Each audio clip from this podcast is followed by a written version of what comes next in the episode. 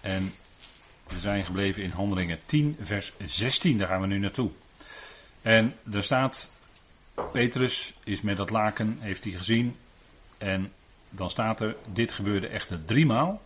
En meteen werd het voorwerp opgenomen in de hemel. Dus het voorwerp kwam, was naar beneden en tot drie keer toe zei de Heer tegen Petrus dat wat God rein gemaakt heeft, dat hij dat niet langer onrein moest achten. En drie keer, dat gebeurde drie keer.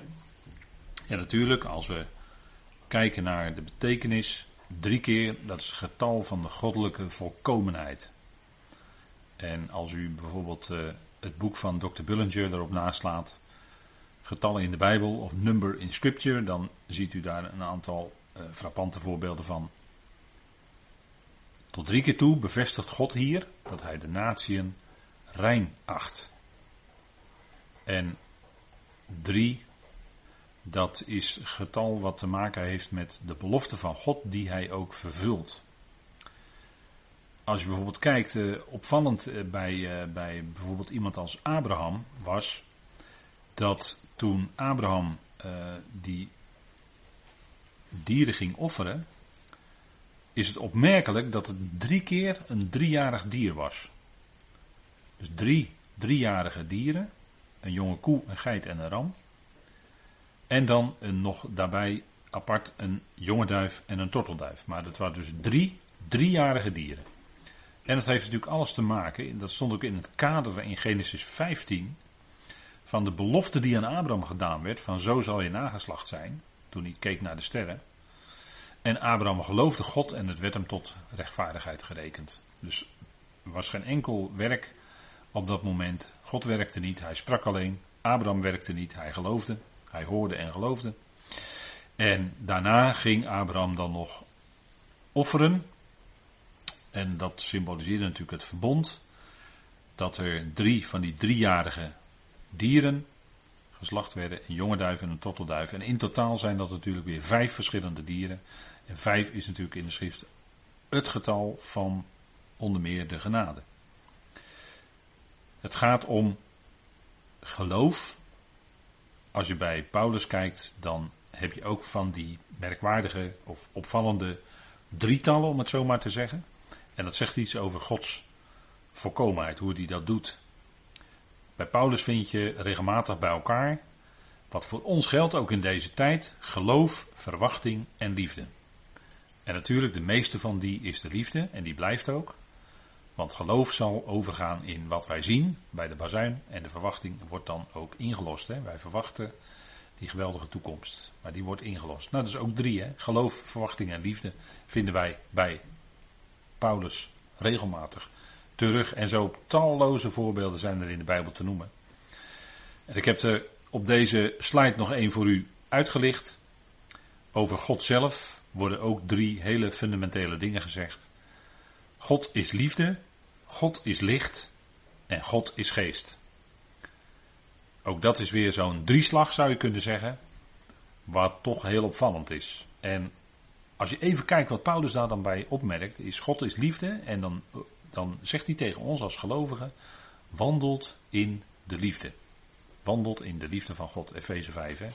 Bekende woorden, maar dat is hoe wij met elkaar omgaan, hoe we met elkaar leven als gelovigen. Wij wandelen in de liefde.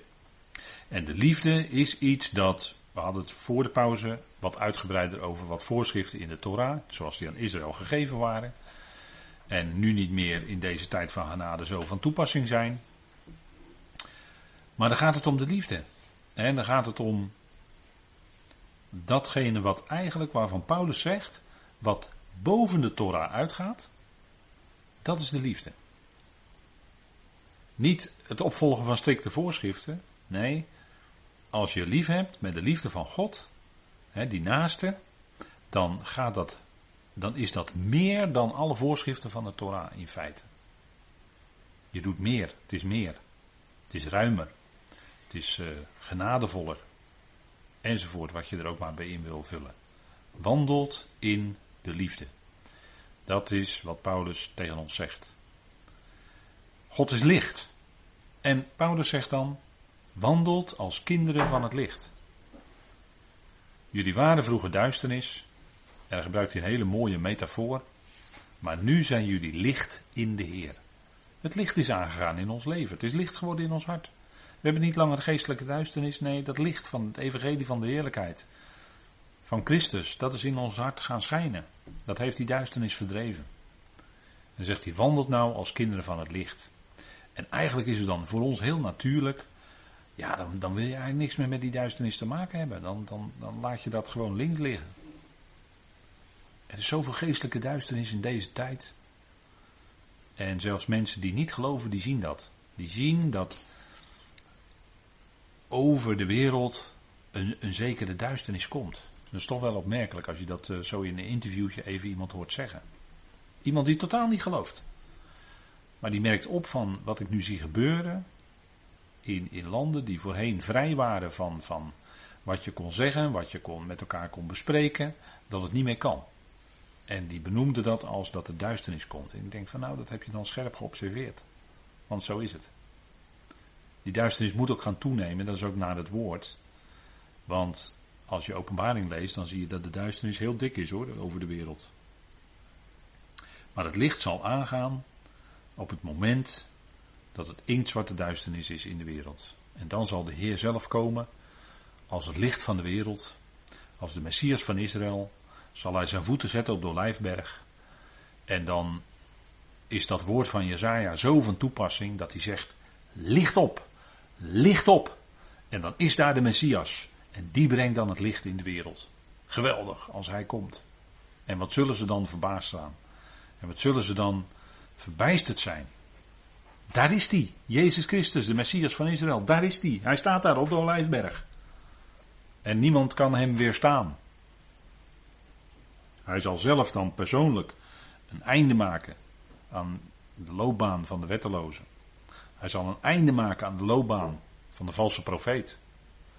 Hij zal een einde maken aan het werk van de tegenstander, doordat die tegenstander in die abyssos, in die put van de afgrond wordt geworpen met een deksel erop. En dan zal er een enorme omwenteling, dat is de, de, de revolutie in de goede zin. Zal een enorme omwenteling brengen in de wereld. En dan zal die, dat koninkrijk van de zoon, hè, dat koninkrijk van Christus zal gestalte krijgen over heel de wereld. Hij is die steen die zonder handen van, van die berg wordt losgemaakt. Die dat hele beeld van Daniel, van Nebukadnezar, zal verpulveren. Dat is als hij komt, dan wordt het licht. Geweldig hè. En s'morgens zo als het duister is geweest, s'nachts. En je ziet zo dat licht opgaan. Dan kun je mooie, prachtige beelden zien. Dan breekt dat licht als het ware door. Hè, en dan verdrijft die duisternis. En in het geestelijke bereik is dat natuurlijk nog veel geweldiger. Het is ook weer typologie in de natuur.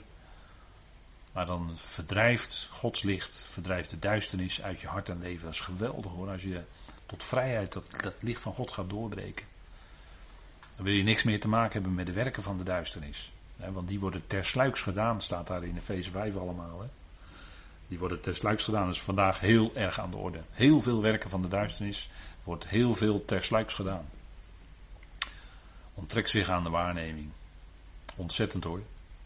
Is allemaal aan de hand. Er is veel meer aan de hand dan u beseft of vermoedt. En dat hoeft u ook niet allemaal te weten. Maar er is zo ongelooflijk veel aan de hand. Maar dat is alleen maar een teken dat het licht dat gaat komen. Hij gaat komen met de hoofdletter. Hij, onze geliefde Heer. En zelfs voordat hij voor Israël komt, hebben wij die eerdere verwachtingen. Geweldig. God is geest. God is geest. En als zodanig, en ik heb dat woordje is hier tussen haakjes gezet, want het ontbreekt in de grondtekst. En dat wil zeggen dat het gaat om een letterlijke waarheid. Hè? God, geest staat er eigenlijk. Dat is de essentie van God. Is geest. En daarom spreekt hij door middel van boodschappers. Spreekt hij door middel van zijn zoon. Daarom laat hij zich zien door middel van zijn zoon, want God is onzichtbaar. De koning van de eonen, waar we onlangs eh, op zondag over gesproken hebben. De koning van de eonen, dat is de onverderfelijke, staat er dan, de onzichtbare God. Die God is geest. Kunnen we niet waarnemen. En omdat in deze tijd van genade voor het lichaam van Christus in feite alles geestelijk is, alles is in feite in de geest, is het zo moeilijk voor mensen. Die kunnen dat maar niet begrijpen. Ook gelovigen. Die, die hebben er vaak moeilijk mee. En die zeggen, ik begrijp het maar niet, ik begrijp het maar niet. Komt omdat kennelijk op een of andere manier komen ze niet verder in die geestelijke dingen. Dat kan. Dat is verdrietig. Maar het gebeurt. Maar Paulus zegt wel, als consequentie, hè, ook in de later brief, wandelt in de geest. En voor mijn part vul je dat in als wandelt in de kracht van de geest. Hè? Want een, een, een wandel die tot de eer is van God kunnen we alleen doen als die geest van God in ons woont en werkt. We kunnen het niet uit onszelf. Maar God werkt, het, werkt dat ook in ons uit. Hè? Zowel het willen, weten we natuurlijk, hè, als het werken werkt Hij in ons uit. Wandelt in de geest. Dus je richt je op de dingen van de geest. En dat is eigenlijk een natuurlijk proces. Je gaat je als vanzelf, als gelovige, steeds meer richten op de dingen van de geest. En daardoor automatisch laat je die dingen van het vlees links liggen. Dat is gewoon een natuurlijk gegeven, een natuurlijk proces. Nou heb je weer zo'n drieslag, hè. Paulus geeft daar steeds heel fijn bij aan, wandelt, wandelt, wandelt. Dat is uh, geen moeten, het is geen wet, het is geen verplichting. Maar je zou kunnen zeggen, het is een, een, een, logisch advies wat Paulus geeft vanuit dat geweldige evangelie. En, en dat is eigenlijk allemaal evangelie. Hè? Goed, we gaan terug naar de handelingen. Handelingen 10, vers 17. Toen Petrus nu in zichzelf ontsteld was, wat het gezicht ook mogen zijn dat hij waargenomen had, zie, de mannen die afgevaardigd waren door Cornelius vroegen door bij het huis van Simon en ze stonden bij de poort.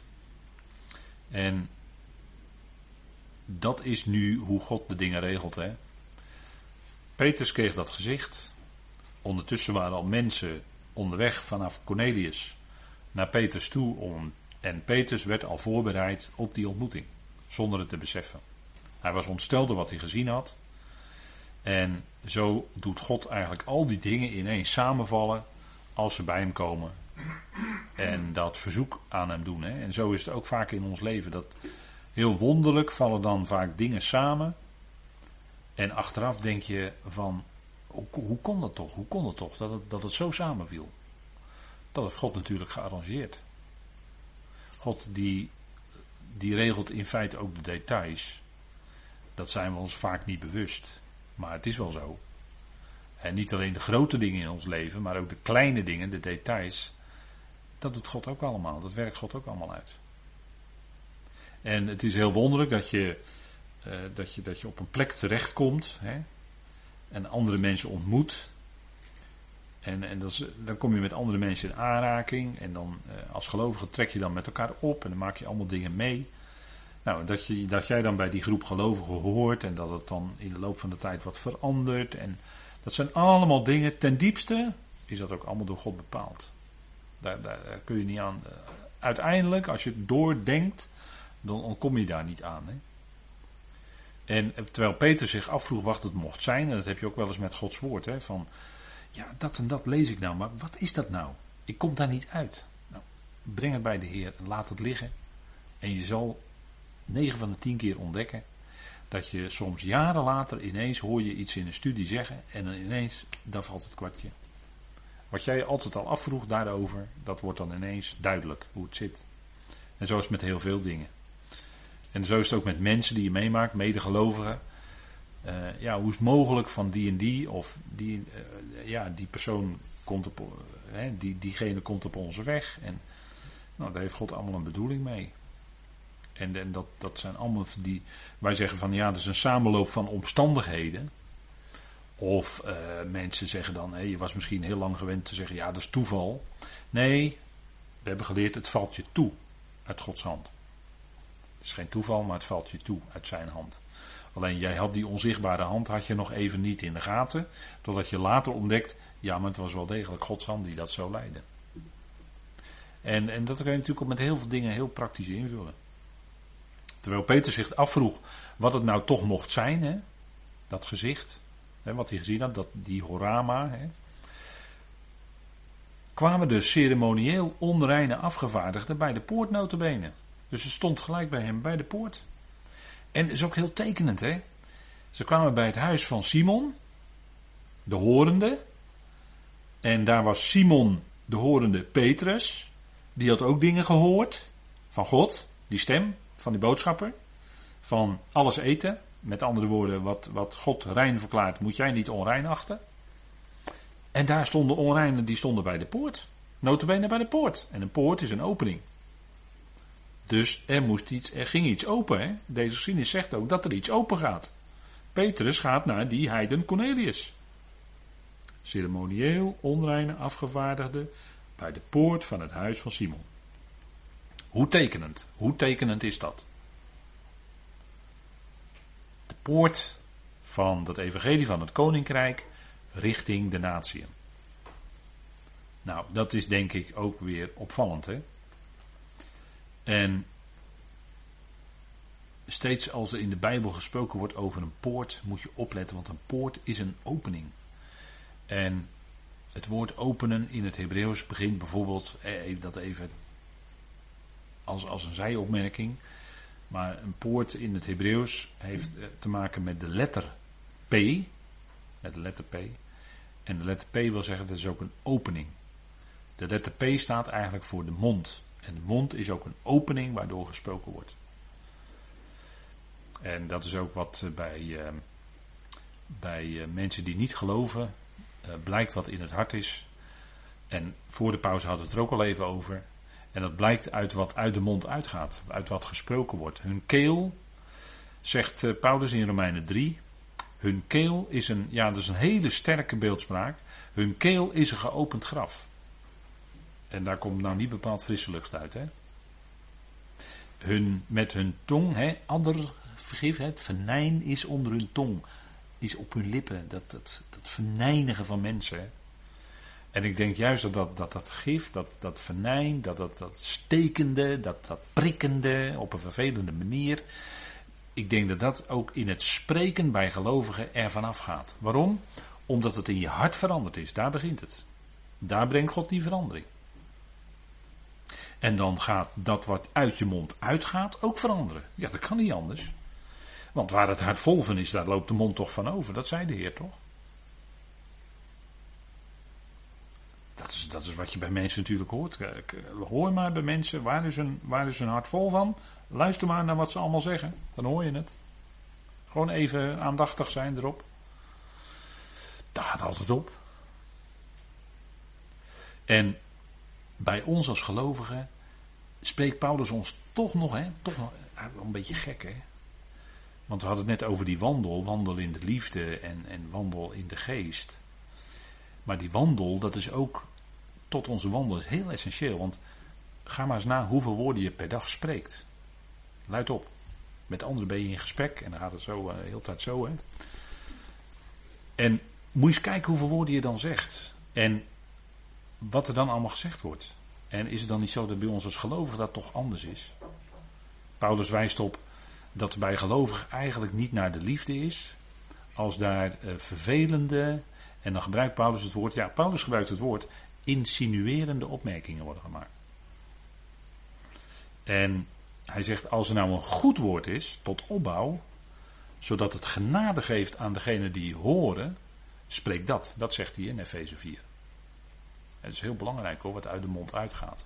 En dat is natuurlijk ook waar, we, waar, waar in de brieven van Paulus regelmatig Paulus op wijst. Natuurlijk. En hier, die poort, en de mond is in feite ook een soort poort, vandaar dat ik er wat langer over doorpraat. Heeft alles te maken met die Hebreeuwse letter. De mond. En ik denk dat dat gewoon ongelooflijk belangrijk is. Spreken is belangrijk. Maar de speukencijfer zegt ook wel eens. Uh, heb ik wel eens ergens bij speuken gelezen. Heeft u het ook gelezen? Speuken? Uh, spreuken, dat is. Uh, spreken is. Wat is dat? Zilver, hè, geloof ik. Ja.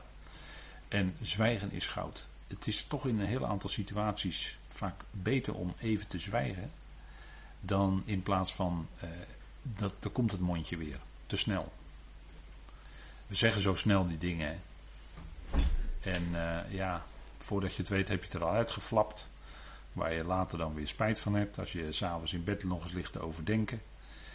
Ja, dat heb ik nou vandaag wel tegen diegene gezegd. Maar dat had ik eigenlijk beter niet kunnen doen. Nee. Maar daarom zegt de spreukenschrijver ook. Spreken is zilver, maar zwijgen is goud. Dus het kan wel eens goud zijn om te zwijgen. En uh, ja, kijk, Jacobus zegt natuurlijk ook nodige van hè, de tong, wat hij allemaal teweeg kan brengen. Ja, spreken. Wat wel gesproken zou worden, is het woord van God. Dat zou wel gesproken worden. Daar ben ik natuurlijk. Uh, ja, dat, dat, is, dat is buiten kijf gewoon. Kijk, het woord bewaren, van het woord van God worden ook drie dingen gezegd. We hebben het vanavond ook over drie. Hè. Kijk, er worden drie dingen gezegd. In openbaring bijvoorbeeld. Hè, hebben we bijna helemaal behandeld, openbaring. Er worden drie dingen gezegd. Gelukkig is hij die deze woorden leest, hoort en ze bewaart. Maar weet u wat bewaren van het woord is, van het woord van God? Is ook het spreken. Dat is ook bewaren. Want als het niet meer gesproken wordt, dan wordt het ook niet meer bewaard hoor. Dan raakt de, Bijbel eh, gaat dan uh, dicht en dat uh, doe je dan ergens in de kast en gaat nooit meer open. Maar we zouden die schriften openen en we zouden ze spreken. We zouden ervan spreken. Dat is wat het moet gehoord worden. Want geloof komt immers door wat je hoort. En wat je hoort is ook datgene wat je leest. En daarom is het zo ongelooflijk belangrijk dat dat woord van God gesproken wordt. Want het heeft, dat, dat bewaart dat woord. En dat geeft dat woord ook een bewarende werking in uw en mijn leven. En daarom heb je steeds nodig om weer te horen dat woord. En het punt is dat wat ook belangrijk is, en, en uh, wat denk ik ook in, uh, ja, want kerken zijn soms bezig met, met maken ze businessplannen, weet u wel. Dan willen ze over tien jaar willen ze honderd mensen meer in de dienst hebben op zondag. Dan maken ze een businessplan, hoe ze dat dan moeten bereiken.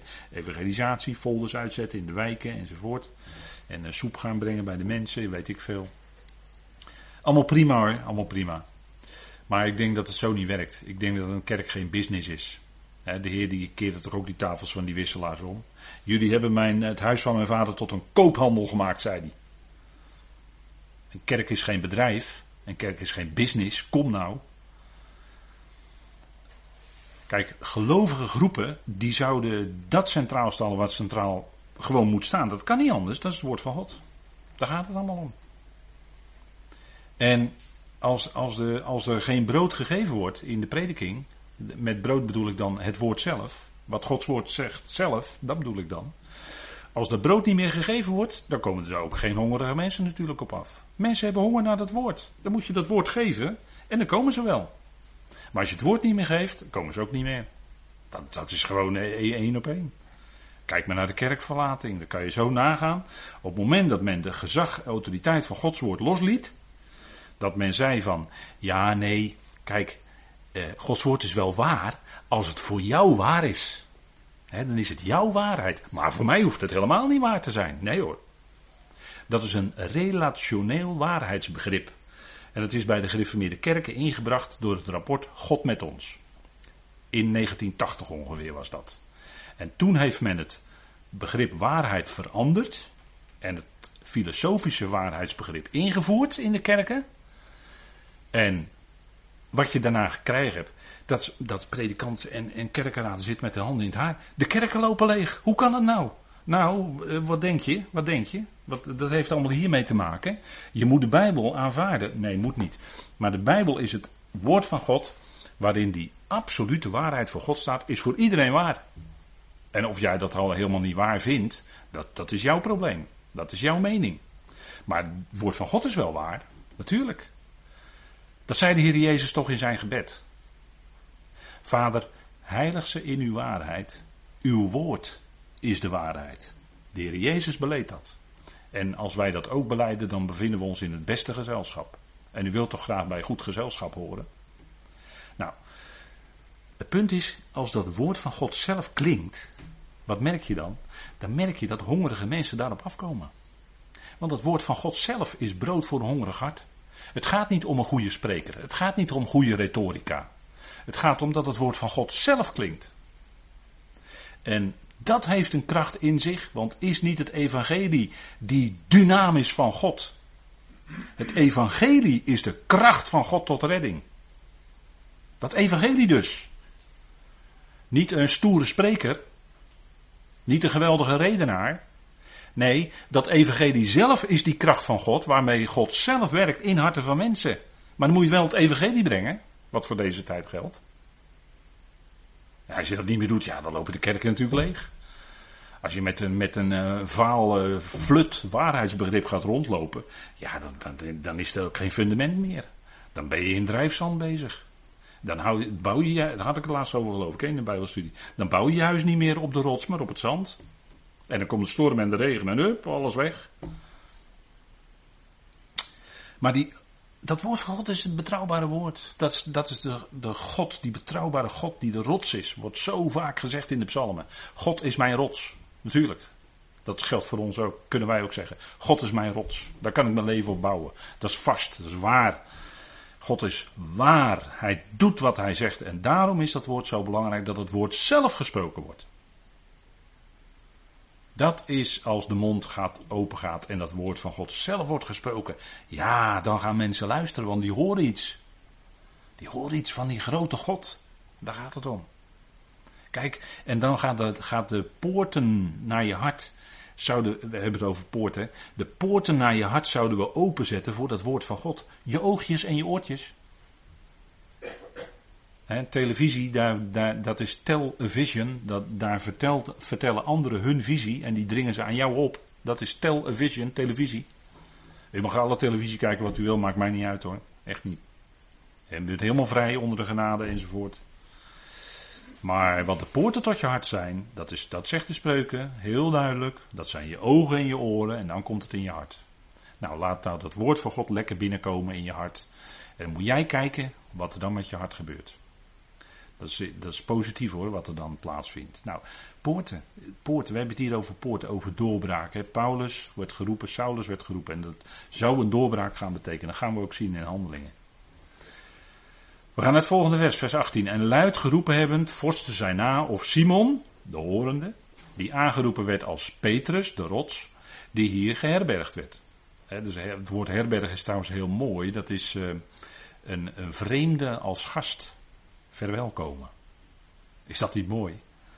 Uh, in onze samenkomsten doen we dat ook. Komt er een vreemde binnen? Oké, je bent de gast. Prima. Schuif lekker aan. Luister lekker mee. Prima. Welkom. Wie het ook is. Geherbergd. En daar waar nodig. Nou, kijk, zo werkt het ook in, in het lichaam van Christus. Als we op een gegeven moment zien dat, dat iemand anders wat behoeftig is, en jij hebt wat meer, dan stop je die ander toch wat toe. En er hoeft er verder niemand wat van te weten. Maar dat gebeurt gewoon, dat doe je gewoon. Waarom? Omdat je vrijgevig, omdat je vrijgevig hart hebt, want je wilt delen, je wilt die genade delen met anderen. En daardoor zit je ook helemaal niet meer vast aan je bezit of wat dan ook. Dat is toch allemaal normaal, denk ik. Hè? Dat in het lichaam van Christus dat zo functioneert. Kijk, de natieën, dat is eigenlijk wel mooi wat hier gebeurt. Want mensen uit de natie, die, die, en dat gaat ook in de duizend jaar gebeuren, hè? vandaar die tekst uit Zacharia. Die mensen uit de natie die gaan dan eh, aankloppen bij die Joodse man, om, omdat ze zien, ja, die, die, die, dat Israël, dat is geweldig, dat, die, die hebben een God, die is zo rijk. En laten we maar eens even lezen wat er in Zacharia 8 over staat. Bekende tekst, hè. En, en uh, ik, ik, denk dat uh, als u de Bijbel kent, dat u dat zo kan citeren. Maar laten we maar even lezen met elkaar. Zacharia 8, vers 23. Eh, Zacharia, hè, dat, dat, hè, ik zeg het maar weer, ja herinnert zich. Hè. Zakar, ja, dat betekent ja herinnert zich. Hij herinnert zich zijn belofte aan zijn volk. En denk erom dat hij zijn belofte herinnert als het om u en mij gaat hoor, het lichaam van Christus. Die bazuin die gaat klinken, dat heeft hij beloofd, dat gaat hij doen. Zo zegt Yahweh van de legermachten, Yahweh Zewaot is dat uh, in het Hebreeuws. In die dagen, en vaak is het zo in profetie als die uitdrukking gebeurd wordt, in die dag of in die dagen, dan heeft dat vaak te maken met de, met de duizend jaren, met het komende koninkrijk. In die dagen zullen, he, wanneer dat zo is, zullen tien mannen uit alle talen van de natieën, volken, of van de natieën, vastgrijpen, ja de punt, van, en dan is de gedachte, een mantel van een Joodse man of van een Jood. En zeggen, wij gaan met u mee. Want wij hebben gehoord dat God met u is. Dat God met u is. Elohim gaat het hier om, de onderschikker. Onderschikkers, meervoud is het. Elohim is met u. Dan, is het, dan kunnen zij zeggen, wij zijn Immanuel, God met ons. Dat is ook zo. In de komende, in de komende duizend jaar is Yahweh met zijn volk. En dan zal dat blijken bij de andere volkeren. En dan zal het zo zijn dat tien mannen uit alle talen van de natie. En uh, tien is natuurlijk ook weer een bepaald getal in Gods woord. Hè. Dat heeft ook te maken met het woord. Want ze hebben iets gehoord. We hebben het weer, hè? Horen. Ze hebben iets gehoord. En ze gaan op die Jood af. En is dat niet een, in feite een, een bedekte aanduiding van de Jood bij uitstek, de Messias? Die immers ook uit de stam van Juda komt. Ja, ze kloppen aan bij die Joodse man om te komen, want we hebben gehoord dat God met u is. geweldig, dat zal gaan gebeuren in het komende koninkrijk. dat zijn, dit is geen idee fix van Zacharia, nee, dit is profetie. Dit is wat hij zegt en wat gaat gebeuren. En dat is natuurlijk geweldig, zo'n zo'n vooruitblik in dat koninkrijk. En is dat niet hier al een beetje aan de orde? Mannen komen van Cornelius, komen bij Peters, bij de Joodse man. Ze kloppen bij hem aan. En hij mag gaan, bij ze gaan vertellen, ze nodigen hem uit. Nou, dat laatste stukje. Dan zien we dus dat hij van Joppa of van uh, Jaffa naar Caesarea gaat. U ziet hier op het kaartje, dat ligt vrij dicht bij elkaar in, uh, in Israël. De geest geeft opdracht. Ik heb even een heel klein overzichtje. De geest geeft opdracht. Peter gehoorzaamt, Peters gehoorzaamt eerst deels. Want hij aarzelt nog, hij vraagt nog, hij gaat nog niet uh, direct mee. Dan komt het antwoord van Cornelius afgevaardigd en Peters gehoorzaamt volledig.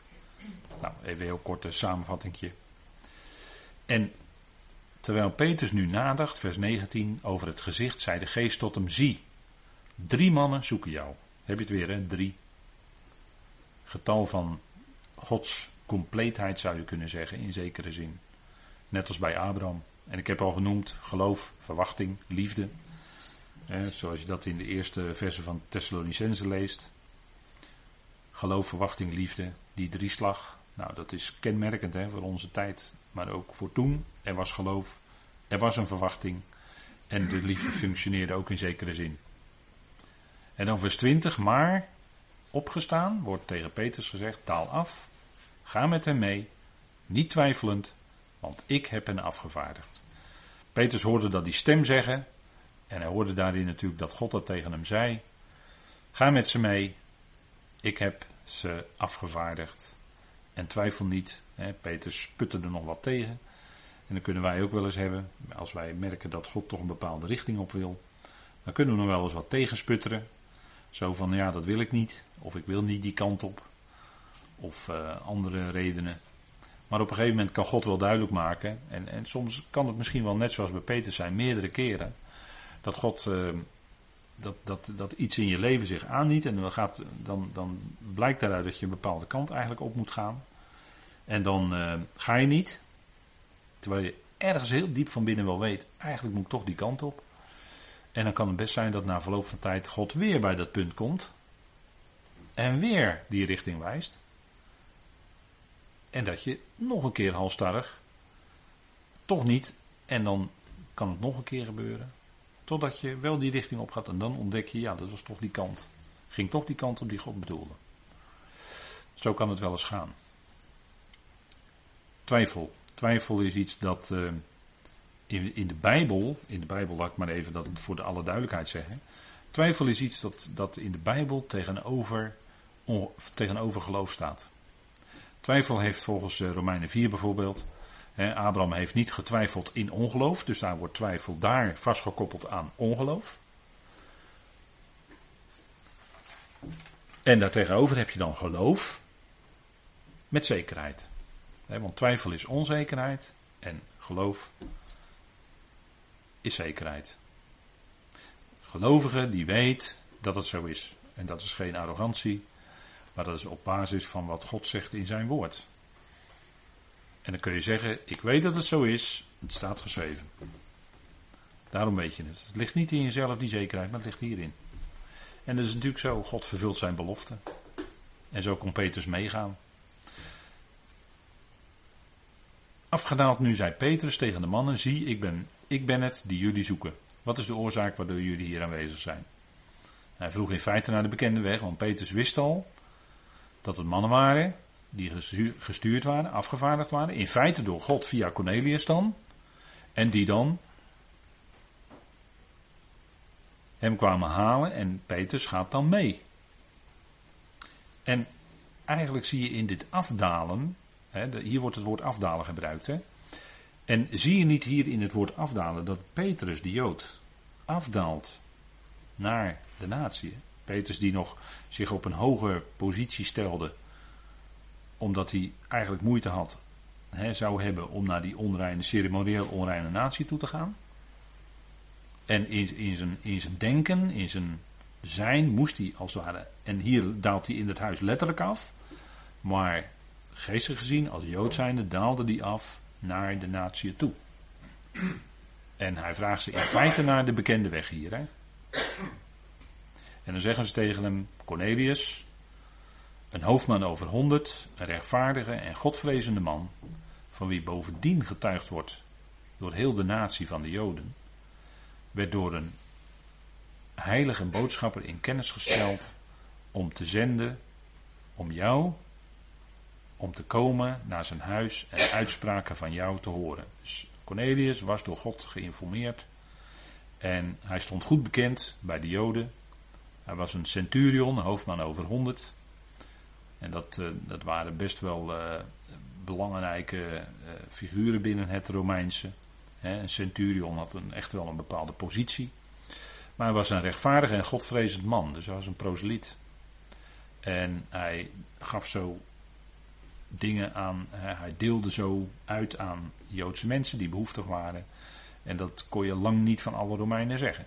Het Romeinse, Romeinse leger en het Romeinse keizerrijk kenmerkten zich juist door ijzer, door hardheid. Maar bij Cornelius was iets gebeurd natuurlijk in zijn hart. Hij was genaderd tot die God van Israël, een godvrezend man. En dat, dat werkte zich ook uit in wat hij deed. Hij stond goed bekend. En er was een boodschapper bij hem geweest. En ze legde uit dat Petrus genodigd moest worden om te horen. En dan sluiten we af met vers 23. Hen dan naar binnen geroepen hebbend herbergde hij. En daar heb je het woord weer. Hè? Een vreemde als gast ontvangen. dat zit het woord xenia in. Xenia, een vreemdeling. In de volgende morgen nu, opgestaan, vertrok hij tezamen met hen en enige van de broeders vanaf Joppe kwamen samen met hem. En hij gaat dan op weg naar Cornelius toe. En wat je hier opvalt is twee keer dat woord tezamen. hij ging tezamen met die drie die hem kwamen halen. Maar er gingen ook enige broeders vanaf Joppe, vanaf Jaffa, kwamen samen met hem. Gezamenlijkheid, tezamen met. Broeders. En dat is ook wat het woord samenkomen, dat is het woord samenkomst ook wat in uh, bijvoorbeeld Korinthe wordt gebruikt. Dat woord samenkomen, dat, daar zit een Grieks voorzetsel in, dat betekent een hele nauwe verbondenheid met. Het woordje sun, dat, dat betekent echt tezamen. Dat je echt iets tezamen uh, bezig bent. Iets, en hier met die broeders. En zoals het ook in Korinthe, daar waren ook samenkomsten. Dat is hetzelfde woord in feite wat Paulus daar gebruikt in 1 Korinthe 11. Als het gaat over de maaltijd. Er waren samenkomsten. En dan zegt Paulus daarvan dat het niet is zoals de Heer samenkwam met zijn discipelen in de opperzaal. Maar hij zegt dan tegen die Corinthiërs: Jullie komen samen, maar dat is niet om in feite op een goede manier die maaltijd met elkaar te houden. dus je had het bekende, er waren van die liefdesmalen, agape maaltijden. En daarbij werd het nodig gegeten, gegeten en gedronken. En dan zegt Paulus, kijk wat jullie nou eten, dat brood, dat is eigenlijk een uitbeelding van, het, zonder dat je dat bewust bent, maar je breekt dan dat brood daarbij, dat is eigenlijk een uitbeelding van het, van het ene lichaam. En dat, dat, die wijn hè, die je dan bij dat, dus in het oosten ook heel gebruiken, die wijn die je erbij drinkt, is dat niet eigenlijk symbolisch, doet dat niet denken aan het bloed van Christus? En is dat niet, maar, maar kijk eens naar de intentie waarop de Heer samenkwam met zijn discipelen. In die laatste maaltijd, en dat laatste Pessagmaal, die hij met zijn discipelen hield in die opperzaal. Want het was een Pessagmaal, het was toen Pessagavond, 14e Nisan. En toen kwam hij ook met hen samen. En dat stelt hij eigenlijk als voorbeeld voor die Corinthiërs. Want die Corinthiërs die, waren, die hadden onderling bonje, hè, die waren onderling aan het knokken en zo. Niet letterlijk, nou ja, misschien soms ook wel letterlijk hoor, want uh, in het Midden-Oosten kunnen ze aardig heethoofdig zijn. Maar Nederlanders trouwens ook, die kunnen ook, ook aardig, aardig heethoofdig zijn hoor. Bij de Nederlanders ook, die lijken allemaal zo rustig en zo nuchter, maar er hoeft maar dit te gebeuren in het verkeer of het is gelijk uh, dat hem hè. Gelijk bonje. Staan ze met elkaar op de vluchtstrook uh, te knokken. Dat zijn Nederlanders ook, hè. Dus niet alleen in het Midden-Oosten zijn van die heetgebakende figuren, maar hier in Nederland ook gewoon hoor. Heeft allemaal te maken met, met uh, nou ja, temperament of zo, weet ik veel, vlees. Maar de, in, in uh, Korinthe hadden ze onderling bonje, bonje. Daar waren secten, weet u wel, secten. En uh, dat, dus groepjes. De ene zei ik ben van Paulus, en de ander zei ik ben van Apollos, en de ander zei ik ben van Kefas, de ander zei ik ben van Christus, en de ander zei misschien ik ben van die. Allemaal groepjes. Paulus noemt dat secten. En dan zegt hij daarbij, dan zegt hij daarbij, en misschien gaan we wel even bijpakken. 1 Korinthe 11 gaat over samenkomen met broeders, hè? En broeders en zusters natuurlijk. 1 Korinthe 11. En dan lezen we toch maar even met elkaar vers 7, vanaf vers 17, want dan wordt het woord samenkomst ook gebruikt. Maar in wat ik nu beveel, prijs ik jullie niet, 1 Korinthe 11 vers 17, omdat jullie, wanneer jullie samenkomen, niet tot verbetering, maar er minder van wordt. Dat is niet tot verbetering dat ze samenkomen, maar jullie worden er minder van. Dus met andere woorden, als je uit die samenkomst komt, dan draag je niet de vreugde en blijdschap van de genade van de Heer met je mee, maar dan ga je met de sipgezicht ga je de zaal weer uit. Of eh, verlaat je de ruimte waar eh, gezamenlijk gegeten werd en de samenkomst werd gehouden. Zal het zo zijn? Want dat is wat je als je, als je innerlijk verdeeld bent. Hè? Dan, ga je, dan krijg je secten en dan uh, ga je met een sipgezicht ga je de samenkomst uit. In plaats van dat je blij bent van binnen omdat je het woord gehoord hebt. En wat je van dat woord gehoord hebt. Kan gebeuren hè. Het, als het tot verbetering is, is dat het woord zijn werk heeft gedaan. En als het minder is, dan is er dat er allerlei vervelende dingen gebeuren of gezegd worden, gepreekt en vervelend gekeken. Of ze kijken hier bijna de zaal uit enzovoort. Of ze kijken hier met de nek aan. U kent al die uitdrukkingen wel. Dat zou toch onder gelovigen niet kunnen. Maar het is toch tezamen. Je bent toch tezamen. Hè? Want ten eerste hoor ik dat als jullie samenkomen in de gemeente, dat er verdeeldheid is. Dat er splitsingen onder jullie zijn. En ten dele geloof ik dat, zegt Paulus. En zo, Korinthe, denkt u? Korinthe, zo. Want, en dan zegt Paulus iets belangrijks. Want er moeten ook afwijkingen onder jullie zijn. In het onderwijs, opdat wie beproefd blijken te zijn, in jullie midden openbaar worden. Kijk. Kijk. Het punt is dat Kijk, dat onderwijs van de apostel Paulus, dat zou men volgen in deze tijd. Hè? Wordt mijn navolger, zegt hij. En de Timotheus prijst hij erop dat hij ook, Timotheus hem ook gevolgd was in zijn onderricht, in Paulus' onderricht. En het onderricht van Paulus, dat kan je met één woord samenvatten, is genade. En het eerste wat hij tegen Timotheus zegt is, dat je anderen zou aanspreken geen ander onderwijs te geven, geen andere leer te onderwijzen. En het heeft te maken met de wet. U weet het hè, 1 Timotheus 1, vers 8 komt gelijk met, want sommigen willen leraars van de wet zijn, maar ze weten niet wat ze, wat ze spreken. Dus zodra de wet of het wettische binnenkomt, ja, dan krijg je verdeeldheid, dan krijg je secten. Want het, en dat is naar het vlees.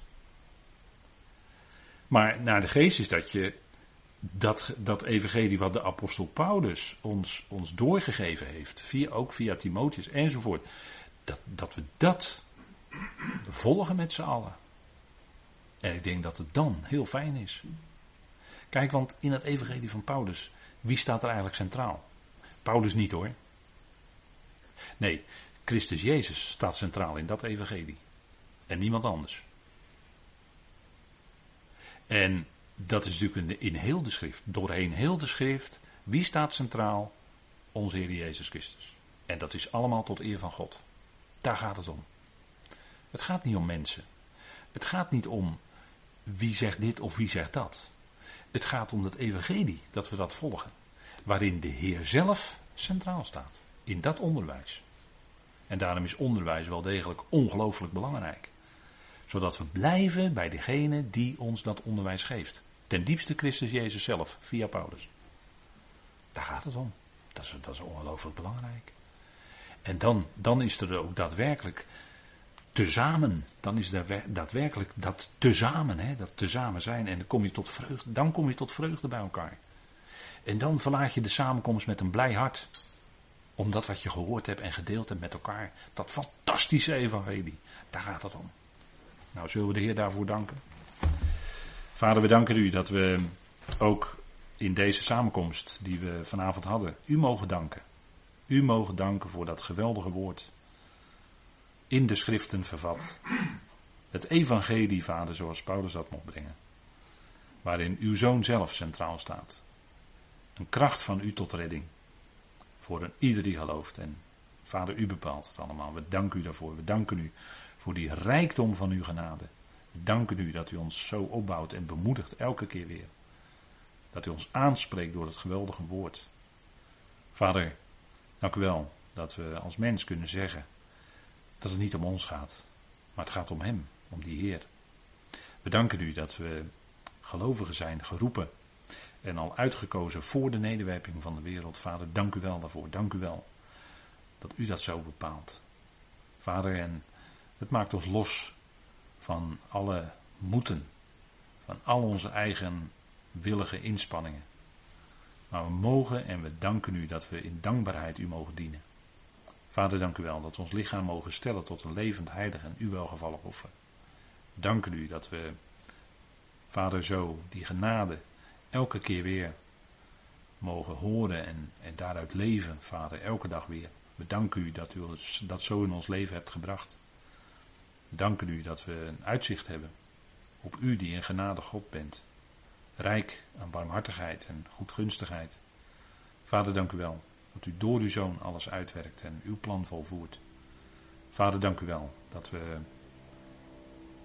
alles willen doen wat is tot eer van u. Vader, mag dat het zijn, telkens weer. In die machtige naam van uw geliefde zoon, die alles voor ons heeft overgehad. En Vader, naar wie we uitzien. En hij ziet uit naar ons. Bedank u daarvoor. In die naam. Amen.